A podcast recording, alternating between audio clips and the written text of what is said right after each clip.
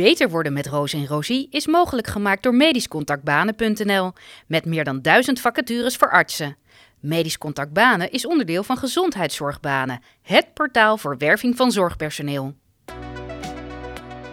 Welkom bij Beter worden met Roos en Rosie. Ik ben Roos van Graas. En ik ben Sietske Rosie. Al jarenlang voeren we gesprekken over zorg, HR en leiderschap. Binnen ons vakgebied, maar ook met elkaar. En het verbaast ons dat HR en leiderschap zo onderbelicht zijn, terwijl het een grote bijdrage kan leveren aan het oplossen van de problemen die er nu zijn in de zorg. In deze podcastserie gaan we op onderzoek uit hoe HR en leiderschap de zorg beter kunnen maken. Dit is Beter worden met Roos en Rosie. We pakken hem weer even op. Dit is deel 2 van deze aflevering. En Roos vertelt zo meteen weer even over hoe het ging met de Fiat-inval, hoe dat afliep bij het bedrijf waar zij destijds werkte. Veel luisterplezier overal waar mensen werken gebeurt wat. Hè. We hadden het er net over dat, eh, dat er gewoon altijd mensen zijn die niet integer gedrag uh, uh, vertonen. Dus ik heb ook wel eens in een van mijn banen een inval gehad van de FIOD, de immigratiedienst en de sociale nou ja, ik weet niet meer precies hoe dat heette, maar degene die er voor de afdrachten van, uh, van je sociale premies en zo ging, dat er dus opeens twintig man in je kantoor mhm. staan uh, met, met koffertjes die zeggen, nou, uh, mogen we even? Mogen we even. En dat er een hele grote streep door je agenda kan. En dat je dus alle dossiers en, en, en data uh, moet, uh, moet halen. En dat ze echt in archiefkasten gaan grasduinen. En, en mensen gaan interviewen en, en informatie meenemen. Ja, en dat, dat, is, dat is altijd wel spannend als dat gebeurt natuurlijk. Ik moet niet zeggen dat me dat tientallen keren is gebeurd. Maar, maar wel denk ik een keer of drie, vier. Uh, ja, dat zijn altijd wel, dat, dat maakt altijd wel indruk. Omdat je toch altijd denkt, wat ga je vinden? Um, en in dit, in dit geval ging het over. Uh, uiteindelijk een, een, constructie werd er gevonden. waarbij de hoofd van de schoonmaak. een werkte met een pols uh, schoonmaak. Oh ja, dus vandaar de IND. Ja, ja, ja. met een pols uh, schoonmaak. En het was toen Polen, nou zo oud ben ik dus. Toen, toen de IND er nog aan te pas moest komen bij Poolse schoonmakers. Ja. Toen daar nog geen vrij verkeer van voor personen was. En wat zij deden was zij swipte. Die had ze natuurlijk allemaal zo wel zo'n pasje waarmee je in moest uh, swipen. Mhm. Ehm, dus de uh, A, dat Poolse schoonmaakbedrijf was niet helemaal zuinig op zijn mensen. In die zin dat er ze in staakervens sliepen waar ze dan heel veel geld voor moesten betalen. En ze moesten dan verzekerd mhm. worden. En dat kostte dan ook uh, zoveel, dus, zoveel honderden euro's per maand. Dus uiteindelijk hielden ze maar heel weinig geld over. En bleef er heel veel aan de, aan de strijkstok mm hangen. En aan de andere kant was het hoofd schoonmaak, uh, roosterde dan die eigenlijk te veel mensen in. En die mensen die swipten uh, in voor de nachtdienst. En die gingen er via de andere kant uh, in een gat in het hek gingen ze er weer, uh, gingen ze er weer uit. Mm -hmm. En dan s ochtends om zes uur gingen ze door het gat van het hek weer oh, naar binnen. Ja. En swipten ze uit. En dan hadden ze dus gewoon acht uur gewerkt op, op papier. Zonder dat er daadwerkelijk werk tegenover stond. En dat werd dan verdeeld tussen het hoofd van de schoonmaak. En, oh ja, dus tussen het inklokken en het via het gat naar buiten gingen ze niet schoonmaken. Nee, nee, nee. nee, nee, nee. Dus, zeggen, ze, klokte, ze klokte om, uh, om, uh, om 11 uur s'avonds in, liepen direct door het, hek, oh, het ja. achterkant het hek weer naar buiten, gingen gewoon tukken, kwamen s ochtends uh, terug mm -hmm. en, en klokten uit en, en, gingen, en gingen weer naar huis. Maar, ja, want ik zat even te denken zelf van die arbeidstijdenwet, want ik heb zelf ook wel in een ziekenhuis gewerkt, dat ik dacht, hé, hey, degene die van, vanochtend het patiëntenvervoer deed, staat ineens s'avonds schoon te maken hier. Hoe, hoe, hoe, is dat, hoe gaat dat in zijn werk? Maar ja. deze mensen die deden alsof ze werkten. Maar werkte niet, ja. Maar, en dat had dat... maar op, als je het hebt over de arbeidstijdenwet, op basis van de arbeidstijdenwet werkten ze, want ze waren ingeklokt. Sterker dus, nog, ja. ze werkten te veel volgens de arbeidstijdenwet. Nee, dat, het had weinig met de arbeidstijdenwet te maken uh, in dit geval, maar ging het gewoon meer echt om het fraude van. Uh, ja, niet uh, werken, maar wel daar, maar, voor ontvangen. Precies, ja. precies. En dat loon kregen zij dan niet. dat, dat ging niet tussen personen. Dat ging naar de, de, ja, ja, ja, de detacheerder. Precies. Of, dus dat is maar dat. goed, dat kan. ja. dat, maar maar er zijn, er zijn natuurlijk ook eh, verhalen bekend van uh, Tiffany's bijvoorbeeld, de grote uh, juwelen. juwelen. Dat het Global Head of Marketing veel voor sociale events werd uitgenodigd. En daar natuurlijk de mooiste juwelen voor in bruikleen mm kreeg. En die achterover drukte, niet oh, terugbracht. Okay. Ja. En voor tonnen en tonnen aan, aan juwelen had verduisterd daar, daarmee wat mij wel fascineert, want dan heb je daar misschien ook ervaring mee. Van wat je zegt, de oplossing komt, moet uiteindelijk wel, of tenminste, het, het zou het mooist zijn als die van binnenuit komt. Ja. Maar hoe, stel jij bent nu adviseur in Isala en straks we gaan er even van uit dat dit zaakje blijkt te stinken. Hè? Dat, er is nog niemand veroordeeld. Maar hoe ga je dan aan de slag met die groep? Of met heel het ziekenhuis eigenlijk. Want het is natuurlijk, iedereen heeft hierbij nazorg en steun over. En hoe doe je dat in het bedrijfsleven? Ongevraagd advies aan het ISLA of elke andere zorginstelling dan ook. Uh, hoe ik dat ervaren heb in het bedrijfsleven, hoe wij dat uh, deden, is dat er heel duidelijk waarden, values waren, die in alles wat je deed naar voren moest komen. Maar dat was bijvoorbeeld ook onderdeel van je jaarlijkse beoordelingsgesprek. Dus als. Uh, en en die, die values zijn niet zo spannend, hè? Want die zijn in negen van... Ik weet van OVG, die uh, hadden heel lang de slogan... toonaangevend en gastvrij. Uh, maar je bedoelt gewoon echt je hele lijst met... Nou ja, meestal heb je er drie of vier. In een van de bedrijven waar, waar, ik, waar ik nu ook voor werk... is, is collaboration, bijvoorbeeld uh, samenwerking, mhm. een, een value. En uh, resourcefulness, vindingrijkheid. Dat is, dat is bijvoorbeeld een, een value die heel erg belangrijk voor hun, uh, hun bedrijf is. Maar vaak is integriteit een value in veel manufacturing bedrijven is bijvoorbeeld veiligheid een, mm, uh, een, een, een, value. Maar uh, die values komen overal in terug. Dus als bijvoorbeeld uh, samenwerking of integriteit een value is, dan ga ik aan het begin van het jaar zitten en dan zeg ik van oké, wat ga ik nou doen om bij te dragen aan de integriteit van dit bedrijf? Nou, en dan kan ik daar een, een, een doelstelling voor verzinnen. Dus dat betekent dat ik ofwel een workshop ga geven aan mijn klantengroep over ethiek op de werkvloer moet, moet nu hele, de hele Isla uh, personeelsbestand, zijn volgens mij meer dan 6000 medewerkers op cursus integriteit. Uh, nee, maar je kan dus je, wat, je wel kan doen, wat je wel kan doen is zeggen van oké, wat zijn de kernwaarden van dit ziekenhuis en hoe zorgen we ervoor dat je niet integer gedrag kan melden. Dus dat betekent dat je. Uh, oh, ik moet meteen aan die elf loketten van uh, John de Mol denken. Ja, meld het, meld het. um, nee, maar dat je binnen bijvoorbeeld groepen ook mensen gaat aanstellen als uh, bijvoorbeeld ethics, uh, ethiek ambassadeurs of integriteitsambassadeurs. en dat je de mensen daarvoor neemt die dus je informele leiders zijn. Dus niet iemand uh, die gezien wordt als de, lokale BHV. Heeft, ja, of, van, of de BHV'er. Dat je denkt, oh ja, daar is die weer met dat hesje, weet je wel. Maar, maar iemand die waarvan echt mensen... De, informele leiders. Ja, waar mensen naar tegenop kijken en die zeg maar de verantwoordelijkheid geven. Als ze dat willen natuurlijk. Maar ik ga ervan uit dat het zijn meestal niet de mensen die zichzelf aanmelden, hè? maar meestal de mensen die door anderen genoemd worden. Ja, maar, maar, maar dus ook wel de mensen die veel voor een ander over hebben en die die informele leiderschapsschool op zich willen nemen. Dus als je die benadert en zegt: Ik ben, heb bij een bedrijf gewerkt waarin er iedereen, werd een, eh, iedereen een mail werd gestuurd mhm. en gevraagd: Als jij nou een probleem hebt, naar wie ga je dan toe? En, en, en, om te mhm. kijken van is dat een manager geweest? Is, is dat, of zijn dat directe collega's? En vaak waren dat bepaalde collega's eigenlijk binnen het hoofdkantoor waar ik toen zat, hadden we een groep van 20 man die door de 700 andere mensen eigenlijk allemaal wel een, voor, een keer voorkwamen. Dus dan heb je een kleine groep met informele leiders. Die maak je ambassadeur en die geef je daar een speciale rol in. En die geef je een speciale rol in de zin van die gaan op vergaderingen daarover praten. Die, die geven aan dat ze voor integer gedrag, gedrag zijn. Dat integer gedrag altijd voorop staat. En dat als ze iets willen melden, dat dat bij hen kan als ze dat niet willen, dat je je externe uh, speak-up uh, telefoon of uh, meldlijn mm hebt. Dus niet dus zowel interne mogelijkheid als een externe. personen heb je altijd wel in ziekenhuizen. Ja. ja, maar je hebt daar ook inderdaad externe uh, personen en, en organisaties voor die dat helemaal anoniem doen. Oké. Uh, dus dan kun je een speak-up line heet, heet, heet, dat. En dat een soort kindertelefoon voor... Uh... Precies, ja. Of uh, Stichting Correlatie, of hoe je het, hoe je het wil noemen. Oh, maar dat zijn externe organisaties om er ook echt voor te zorgen...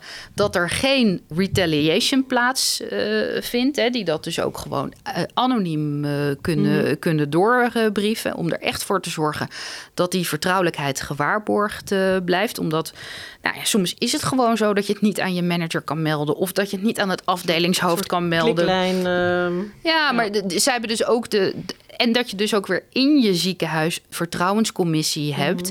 Die dat soort dingen ook echt daadwerkelijk gaat onderzoeken. En die dus dan. En daar ben ik bijvoorbeeld in het bedrijfsleven ook uh, onderdeel van geweest wij kregen dan anonieme meldingen of meldingen binnen van die externe organisatie die zei: hey, in Amerika is er uh, op die fabriek in mhm. Iowa is er iets aan de hand uh, wat uh, niet, niet klopt. We, dit en dit is het geval. Het is een, er vindt veel op die afdeling veel pestgedrag plaats. En dan gingen er lokale mensen of externe mensen van een andere locatie, bijvoorbeeld ik, daar naartoe om met mensen te praten, om echt onderzoek mhm. te doen. En zo. Maar dat moet je al proactief doen. Dat is een soort hygiënefactor. In het bedrijf. ja, je moet niet pas handelen als er al iets mis is gegaan. Nou ja, het, is dus twee, het is dus twee of drie leden. Aan de ene kant dus inderdaad zo'n netwerk van mensen hebben mhm. die uitdragen dat. Ja, die eh, informele leiders. Die informele leiders.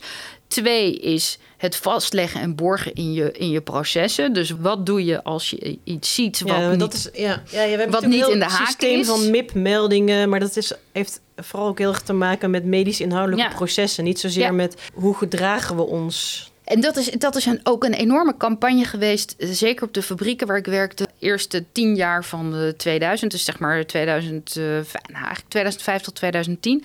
Ontzettend veel campagnes waarbij echt posters in de fabrieken. Mhm. Zie je iets wat niet in de haak is? Bel dit nummer. En zeggen dat het oké is om dat te doen. De, de co-assistent die wel moest durven melden op OK dat ze het verkeerde been gingen amputeren, zeg maar. Hè? Weet je, die... Goed, te komen inderdaad weer op die psychologische veiligheid... die er wel, uh, wel moet zijn om daar... Uh, ja. moet je proactief mee aan de ja. slag. En dus ook als bedrijf, of dat nou een ziekenhuis... of een ander soortig bedrijf is, erkennen... Misschien is dat niet intern, dan moeten we het extern doen. Dus met workshops en mhm. informele leiders bij, proberen bij te dragen aan die cultuur. Heel erg duidelijk uh, statements maken over wat die cultuur dan is. Waarom vinden we integriteit belangrijk? Of waarom vinden we samenwerking belangrijk? Waarom vinden we belangrijk dat mensen eh, hun hand opsteken als er iets mis is? En, en dus ook maatregelen dat mensen hun, de consequenties zien voor onacceptabel gedrag. Ja, en ook dat het normaal is. Hè. Haal, haal ik toch even de bekende studie van Amy Edmondson aan. Hè. De, zij is dus uh, begonnen ooit in de medische sector.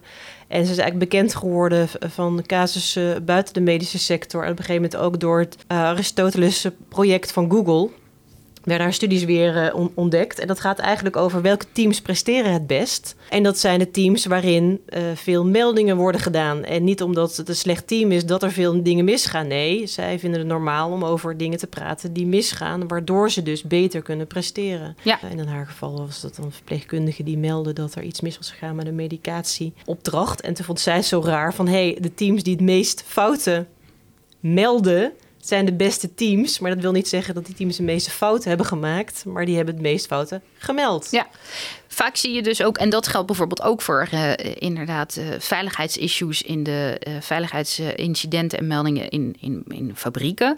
Je hebt gewoon een piramide dat voor elke fatality staan mm -hmm. een x aantal zware ongevallen, staan een mhm. x aantal LTI's, dus lost time incidents, mensen die ziek uitvallen, staan een, een, een x aantal neermisses, dus een aantal incidenten. Dus je weet, die ratio Is, is eigenlijk altijd een beetje, is altijd een beetje gelijk. En, dan onder de basis kan je wat doen. Je probeert elke melding of elk incident te voorkomen. Mhm. En achteraf kun je elk incident ook voorkomen. Want achteraf kun je altijd zeggen, oh ja, we hadden dit en dit, dit moeten doen. weet je, er zijn altijd dingen die je kunt beïnvloeden. Maar je weet ook dat, dat incidenten eigenlijk altijd zullen blijven bestaan. Mm en dus moet je altijd blijven werken aan die cultuur. Wel duidelijke regels scheppen. Maar niet zoveel regels dat je niet meer kan werken. Hè? Dus het over de, de, bureaucratie is de beste manier om een organisatie volledig uh, lam te leggen. Maar dus wel ook zorgen dat, dat je zo'n cultuur hebt uh, dat je dus naar die 95% gaat. Of naar die. Uh, ja. bedoel, het streven is natuurlijk dat iedereen voor zijn bagel betaalt. Um, maar, maar als jij dus uh, als jij dus merkt van even metaforisch gezien, hey, mm -hmm. wij krijgen maar voor elke 100 bagels die eruit gaan, krijgen we maar, maar, maar 80, 80 dollar binnen dan is er iets niet goed. Nee. Daar, dan nee, moeten we dat precies. gaan doen. Dus als, jij, als, er dus als je dus niks meer opvangt uh, aan meldingen, maar ook of hetzelfde dat je als, er, als je niks meer hoort in de wandelgangen, ja. of dan is er iets, is er iets mis. Ja, als je, als je de roddels niet meer hoort, als je in de wandelgangen tolk niet meer, uh, niet meer hoort, dan is, dan is het tijd om je zorgen te gaan maken, ja. uh, denk ik. Ja. Roos, kijk, die mensen die dit misschien nu wel gedaan hebben, die zijn niet uit zichzelf in en in slecht, hè? want de opportunity moet er zijn. Ze hebben ook een bepaalde positie, misschien een bepaalde macht. We weten ook dat macht verslavend kan zijn en dat het je kan verblinden. We weten ook nu dat je actief tegenspraak moet organiseren. En dat als dat niet georganiseerd is, dat dat ook nog een gevarenzone kan zijn. We weten ook dat een RVB wel eens uh, machteloos kan zijn. Hè, dat ze wel weten van, hé, hey, hier is iets aan de hand. Bijvoorbeeld wat eind vorig jaar dan gesignaleerd werd. Misschien, mogelijk weten ze al langer dat daar iets aan de hand was... maar dat je dat gewoon niet zo goed kan verpakken en actie op kan ondernemen. Maar hoe leren we hier nou als hele artsencommunity van... moeten we dit nou meer aandacht geven in de opleiding? Moet we, we zijn gewend om heel veel dingen gewoon op de automatische piloot te doen. We zijn onbewust ja. bekwaam in een, in een hoop dingen. En het wordt ook van, ja, een arts die is oké, okay, die deugt. Ja, die Punt. deugt. Ja. Um, maar ook als je erin zit, uh, wordt het een soort van onbewust bekwaam gedrag. En bekwaamheid in, dit soort, in, in, in deze is niet een soort van virtue. Bekwaamheid is juist, we zijn onbewust bekwaam in het hebben van een niet zo fijne cultuur. We zijn onbewust mm-hmm. bekwaam in niet integer handelen. Dus soms is het ook goed om te zeggen van, oké, okay, ik ga, moet een stap terugnemen en even, even goed nagaan denken van wat doe ik nou precies onderbewust? Weet je wel, ga ik hier nou in mee? Er is altijd een moment dat er een soort van interne dialoog plaatsvindt van is dit oké of is dit niet oké? Uh, Nog en, voordat je het voor jezelf gaat neutraliseren. Ja, want ja. dan, dan het, het, het, neutraliseren is een soort van uh, interne dialoog van eigenlijk is dit niet oké. Okay. Of is dit wel oké? Um, mm-hmm. Ja, dit is nu oké omdat. Dus dat, ja, daar, dat ja, is de, de neutralisatiedialoog die je dan intern uh, aangaat. Dus als je die, die dialoog hebt gehad met jezelf. Nou, dan kun je zeggen, dan ben je in ieder geval stap 1. En dat is dat er dus iets aan je knaagt, wat, een, wat in dit geval een goed, een ja. goed teken is. En dus als je dit soort neutraliserende gedachten uh, hebt, dan, uh, ja, dan, dan is dat dus een trigger om te zeggen: Oké, okay, wacht even, nu moet ik even, nu moet ik even, even stoppen. Als je de neutraliserende gedachten helemaal niet hebt gehad, of de interne dialoog niet hebt gehad, en je komt er achteraf achter dat het eigenlijk niet zo oké okay was wat is daar gebeurd? Doe, mm -hmm. doe even een, een, een, sectie op wat, je, ja. op, op, wat de stappen hier zijn, ja. zijn geweest. Maar nu, want de, eigenlijk zou ik mensen moeten hebben die dan de moed hebben in een organisatie om een mond open te trekken en dingen te weerspreken of een beeld te corrigeren. Om te kunnen laten zien vanuit welke waarden ze leven. Maar dan moet ik denken aan het bekende klokkenluidersfenomeen. Er zijn natuurlijk uh, bekende klokkenluiders, bijvoorbeeld uh, de bekende in de bouwfraude, die ja. eindigde ergens in een uh, caravan. Dus hoe veilig is het om, je, om klokkenluider te zijn, om een melding te maken en dat te doen? Of, of kan je beter denken, nou weet je wat, ik zoek wel een andere werkplek en de hartelijke groeten. Ja, het, het, is heel naar dat dat inderdaad nog steeds gebeurt. En ik bedoel, de, dat is bij de, degene die de, bij de Belastingdienst de klokkenluiders uh, zijn geweest, uh, is het, die hebben ook geen promotie uh, gemaakt. dus je ziet hoe hardnekkig zo'n zo'n vergiftigde cultuur mm-hmm. kan, kan zijn. Als ik naar mezelf kijk, denk ik dat het een het ander niet uitsluit. Dus je kan en ervoor kiezen om melding te maken en dingen aan de kaak te stellen en ervoor kiezen te vertrekken. om te vertrekken. Als ik heel ja. eerlijk ben, zou ik, zou ik denk ik dat doen. Ik, zou, ik denk niet dat ik dat ik de, um, de ruggengraat zou hebben en de dikke huid om door al die ellende heen te gaan waar, uh, waar, waar de mensen doorheen zijn gegaan die, uh, die bekend zijn van, de, van, de, van, de, van klokkenluiders of van de bouwfraude. Dat, dat, dat, dat is natuurlijk super heftig. Maar ik hoop, ik hoop A, dat ik nooit in de positie kom dat ik er nooit mee te maken krijg. Maar als ik in de positie kom dat ik inderdaad de ruggengraat heb om daar iets van te zeggen. En daar ook iets mee proberen te doen.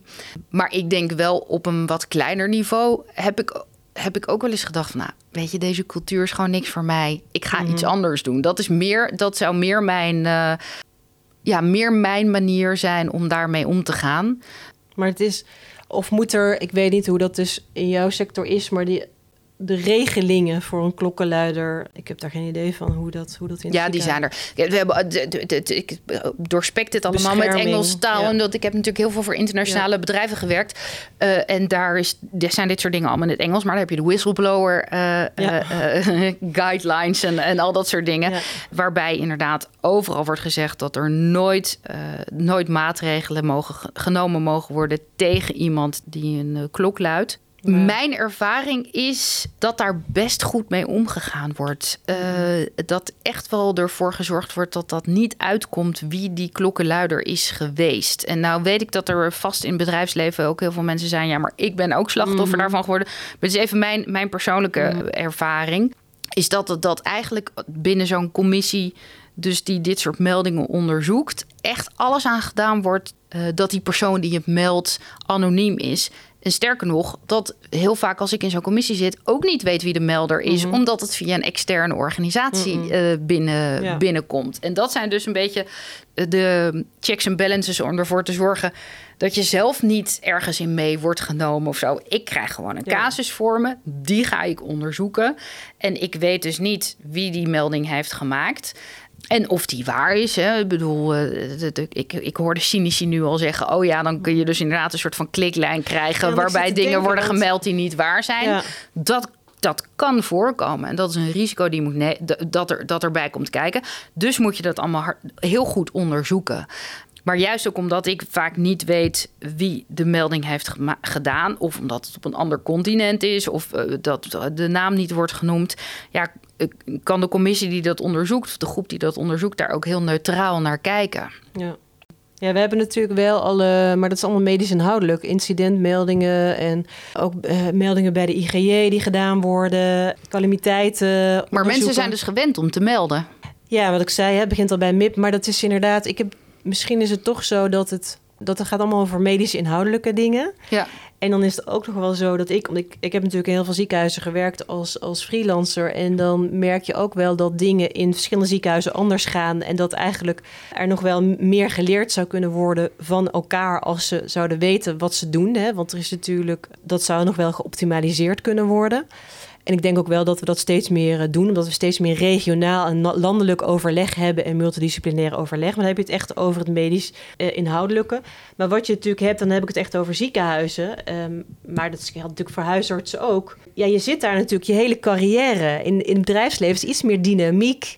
Misschien in teams waarschijnlijk. Maar je ziet je hele carrière eigenlijk met een min of meer dezelfde club die een beetje. Er gaat af en toe iemand met pensioen, komt er iemand bij. Maar dat is wel een beetje de baan die iemand voor de rest van zijn leven heeft. Dus dat, voor mijn gevoel brengt dat ook weer risico's met zich mee. Nou ja, dat. En uh, kijk, in het bedrijfsleven is het zo dat je best wel veel exposure hebt.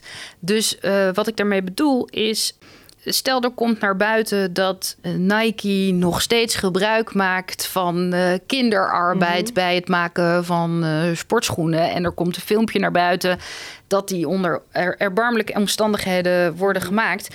Ja, dan gaat er binnen no time is er een shareholders allemaal boos en, is er een enorme social media actie om Nike te cancelen en dus er, er zit veel meer afbreukrisico aan niet integer gedrag bij commerciële organisaties. Vooral als het gaat. Nou, kijk naar, kijk naar uh, Shell en, uh, mm-hmm. de, en het afbreukrisico naar integer gedrag als het gaat om uh, wat zij in Nigeria doen. Of dat ze de, überhaupt het feit dat ze oude, vieze energie mm-hmm. opwekken. Mm-hmm. Niet, niet groen genoeg zijn. Niet groen genoeg zijn. Dus daar zijn enorme ja, commerciële afbreuk of risico's. Commerciële risico's.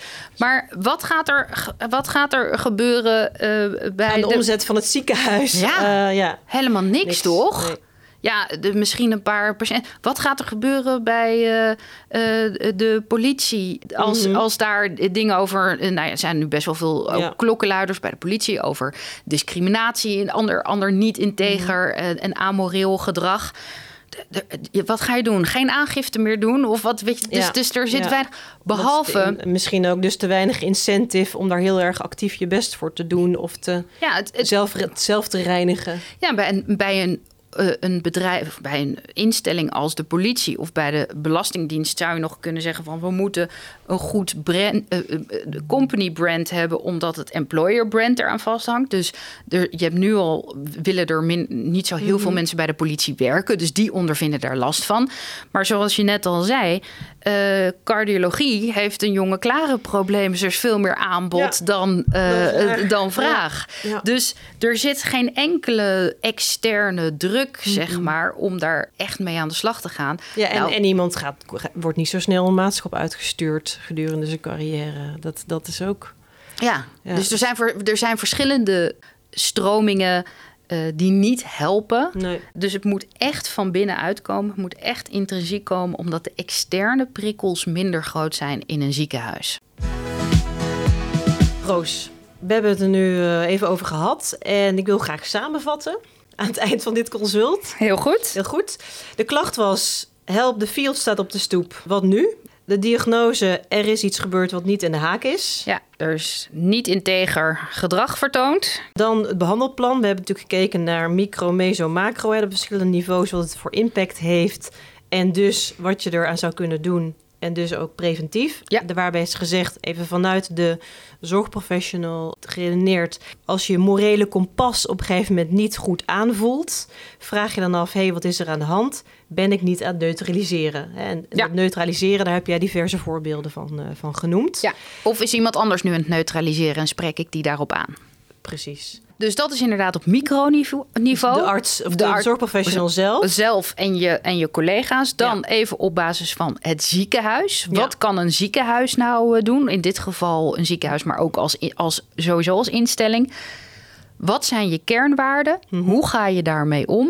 Heb je je informele leiders opgeleid om een actieve rol te spelen in het bevorderen van uh, positief gedrag? En welke protocollen heb je aanwezig in je organisatie om uh, aanhangig gemaakt gedrag aan de kaak te stellen ja, of te onderzoeken. Ja. ja. dus dat zijn, kan een speak-up zijn of iets, iets dergelijks wat, uh, wat je daarin hebt. En hoe gebruik je je kernwaarden in je organisatie? En dan op macroniveau, welke richtlijnen zijn er? Welke gebruik je? En, en, mm -hmm. en je moet dingen vastleggen. Er moeten regels zijn. Um, nou, de KNMG gedragscode hebben we bijvoorbeeld even genoemd. Precies, en, en, inderdaad, en hoe ga je daarmee om? Er wel bij stilstaan dat je kan niet alles voor 100% dicht -hmm. timmeren. Roos, en had jij nog een um, oproep aan onze luisteraars? Ja, lieve mensen.